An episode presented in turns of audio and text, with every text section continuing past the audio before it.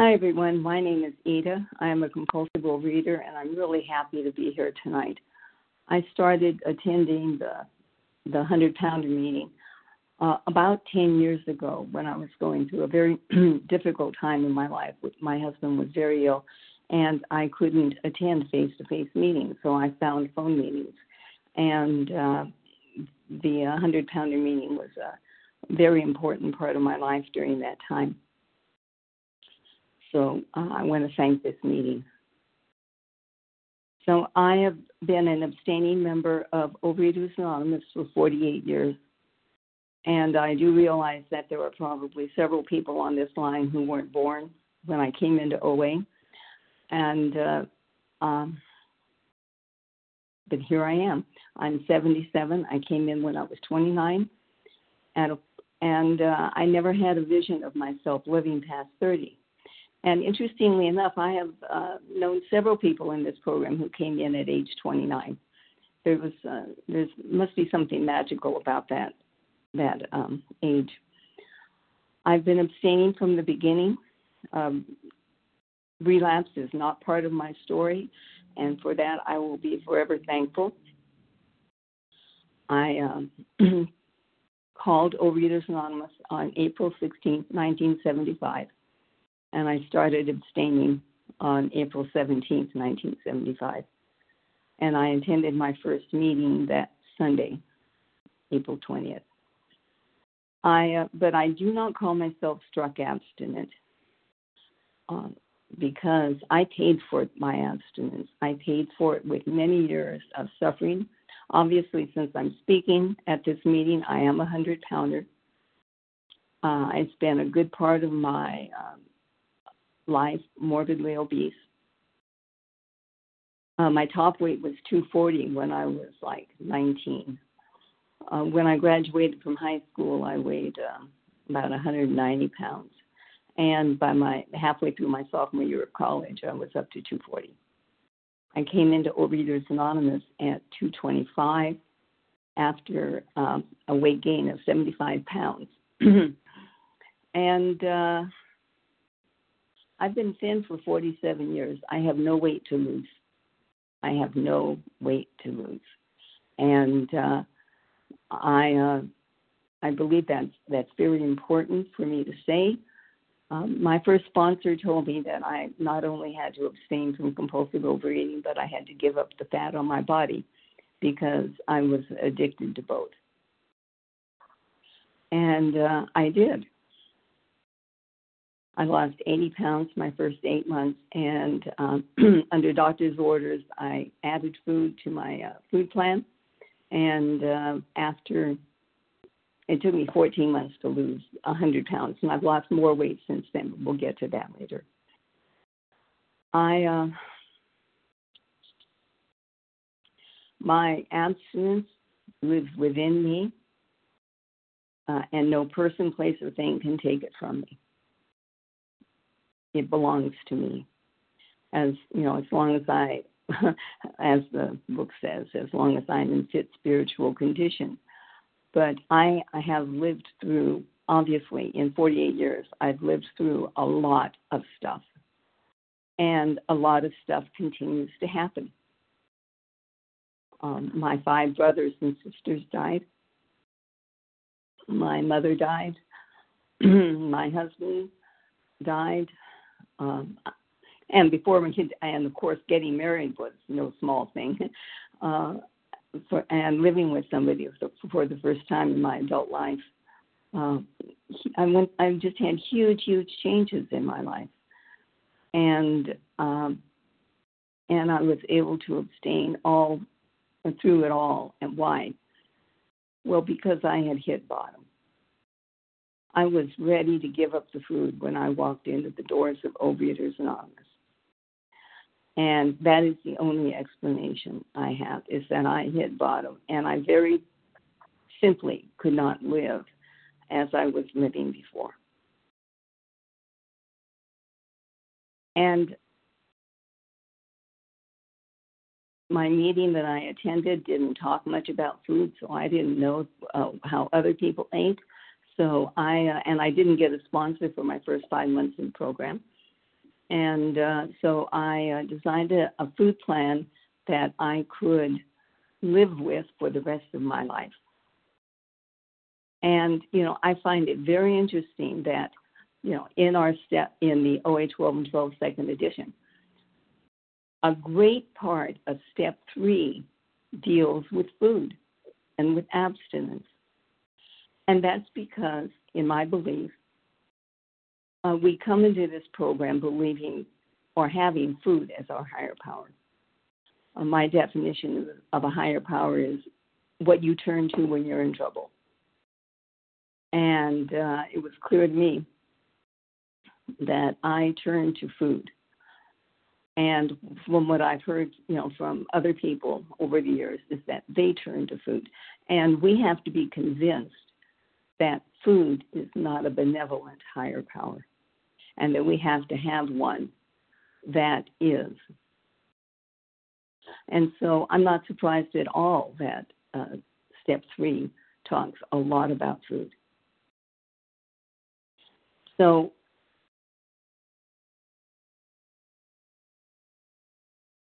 I, I sort of want to talk about the tools that I use to abstain. And in that, I'll weave some of my story in also. Obviously, I have a plan of eating. And it says on page 20 in our book a plan of eating helps us each day to get and remain abstinent. Food plans may change over time as our circumstances change or as we discover new or different foods or behaviors uh, from which we must abstain. And that is certainly true of me. I've had to uh, change my food plan. When I started out, I started weighing and measuring, uh, not because anybody told me to, because I, you know, I said I didn't have a sponsor and I didn't make any phone calls during those months either. I was attending one meeting a week and pretty much, you know, doing doing it on my own. But I hit about a food plan where I weighed and measured because I knew there was a relationship between what was going into my mouth and what was going onto my body. And then I started counting calories. And uh, I would go to meetings, and the, in the format they would say this is not a diet or calories club. And I would go, yeah, but it's working for me. And so I just continued to do it, and I just didn't tell people what I was doing. Uh, and so that's still what I do today. 48 years down the road because it has worked all this time. But my uh, uh, food plan has had to remain flexible because my life has changed so much. You know, I got thin.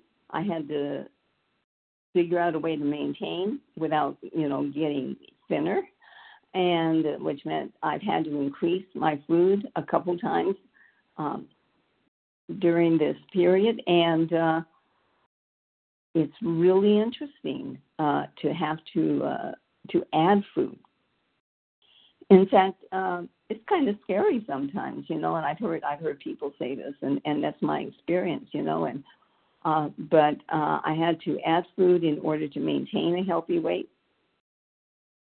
I've had to change my food plan because when my husband was sick, uh, I reacted to his illness by uh, an increase in blood sugar and I was uh, diagnosed as pre-diabetic, and so I started eating like a like a diabetic. And uh, luckily, because I had I knew how to write my food down and how to track my food from my previous experience in this program, overnight I made that change, and uh, my A1C has been uh, normal ever since. And uh, that pre-diabetes business was uh, as a result of the stress of watching my husband die, and uh, I, you know, I have no fear that I'm going to be uh, I'm going to become a diabetic now. But I continue to watch it. Just like I don't, I'm not afraid that I'll binge again. I know that's almost a heresy to say out loud, but it's the truth. I'm not afraid I'm going to binge again but I'm going to watch my food. I'm going to take care of my food. And one of the ways I take care of my food is um, an action plan. I do meal prep like crazy, and I take food with me. Now, um, my most recent change of food has uh, happened about a couple years ago when I was do- diagnosed. After all these years of abstaining and exercising every day and not smoking, et cetera, et cetera, I was uh, diagnosed with severe heart failure. And it meant making a major dietary change, which was to um, uh, limit my sodium. And the ripple effect of that was amazing. And one of the effects of that has been that I've had to take my food uh, with me, like to Thanksgiving, because I cannot. Well, let me backtrack. Um, I have other medical conditions, and all my medical conditions combine to make my food plan such that I don't expect anybody else to try to meet it. You know, and and cook a full Thanksgiving Thanksgiving dinner for everybody else. You know, no, I'm responsible for my food, and the people that I spend Thanksgiving with are used to seeing me pack my food in, and um, it works beautifully. They love their food, and I truly love my food. Um, I tell people, you know, I have a party in my mouth three times a day, and that is that's it. You know, uh, I enjoy my food. I don't eat just for nutrition. I eat food that I like, and uh, like it says in the OA 12 and 12, we, uh, uh, you know, as we abstain, we learn to like what's good for us, and that is what has happened to me. I like what is good for me. Oh, and by the way, um, my heart failure is no longer severe. Uh, it's now mild, and I've gone from my cardiologist saying that I was going to live for six months to two years to to him saying that um, I could live for a really long time like this, and uh, and it, and I believe it's because of the discipline that I developed in Overeaters Anonymous. I kept exercising, I kept eating right, even with a death, death sentence hanging over my head.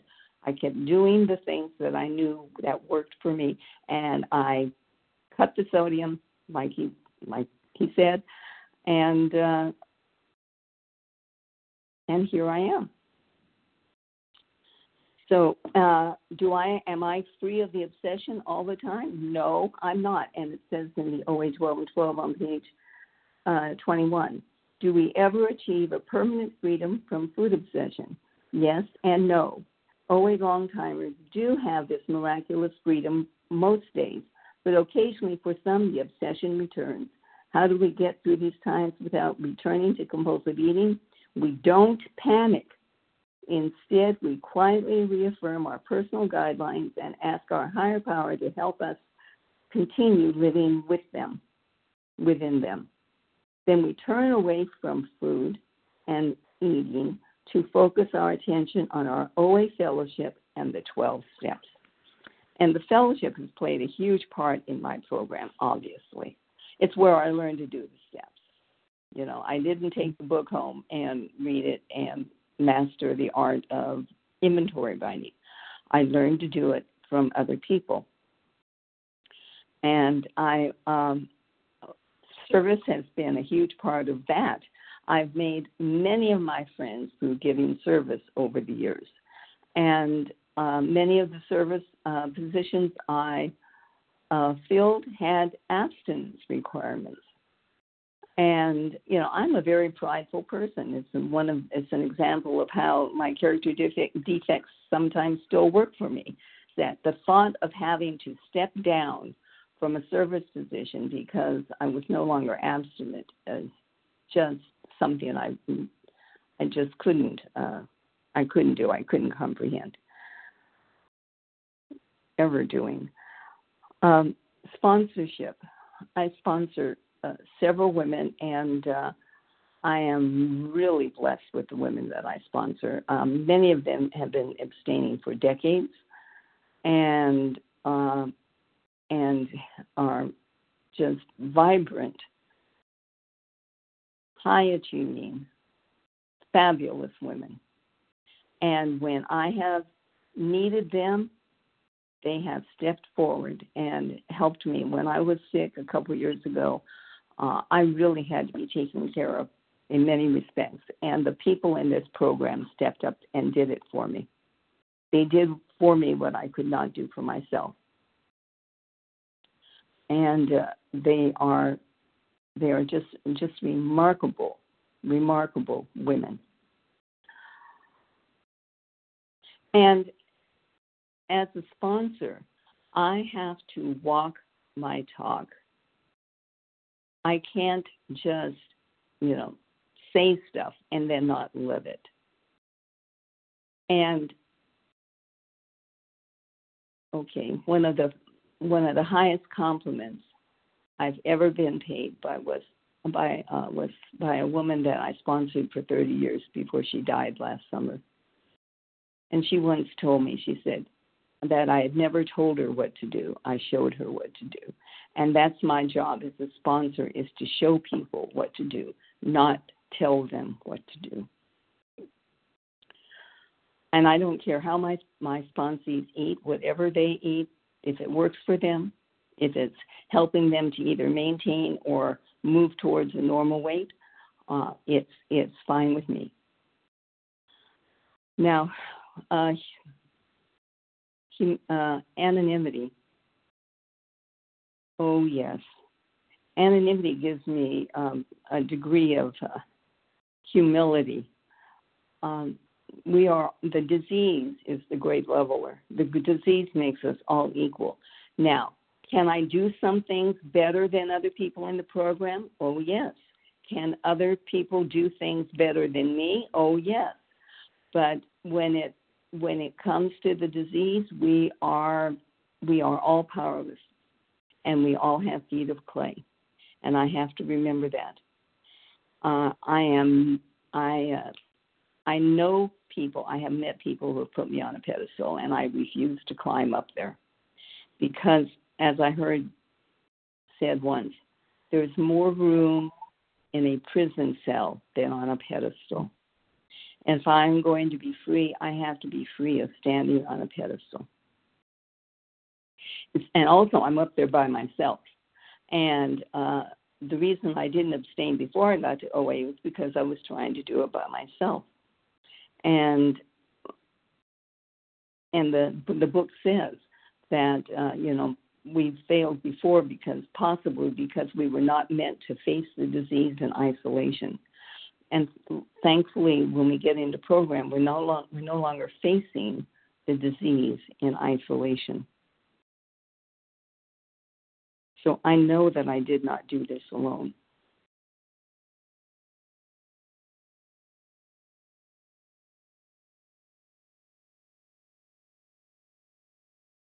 I only have a, a couple minutes, and what I really want to share is something my my sponsee who died uh, last last August told me the day before she died. We were voice texting back and forth. She she was living in a different state, and I did get to see her about six weeks before she died. But then we were voice texting, and we had attended a meeting together for a few years, um, and it was online. And um, and I asked her if she had anything to say to the group. And she said, she said to tell them to radically, ridiculously love yourself. That's it. Everything else will take care of itself. And that pretty much sums up what I believe. Uh, you know, I've had I have had to learn to love myself in this program, and the greatest way that I show my self love is to abstain from compulsive overeating. Bottom line. And when I do that, then I can love other people. It has to start with me. I cannot help other people abstain, which is our primary purpose, uh, Tradition 5, unless I'm doing it myself. And so that's what I wish for you is that you radically, ridiculously love yourself. Everything else will take care of itself. And with that, I pass. my phone number is area code 310 347 1505. Thank you.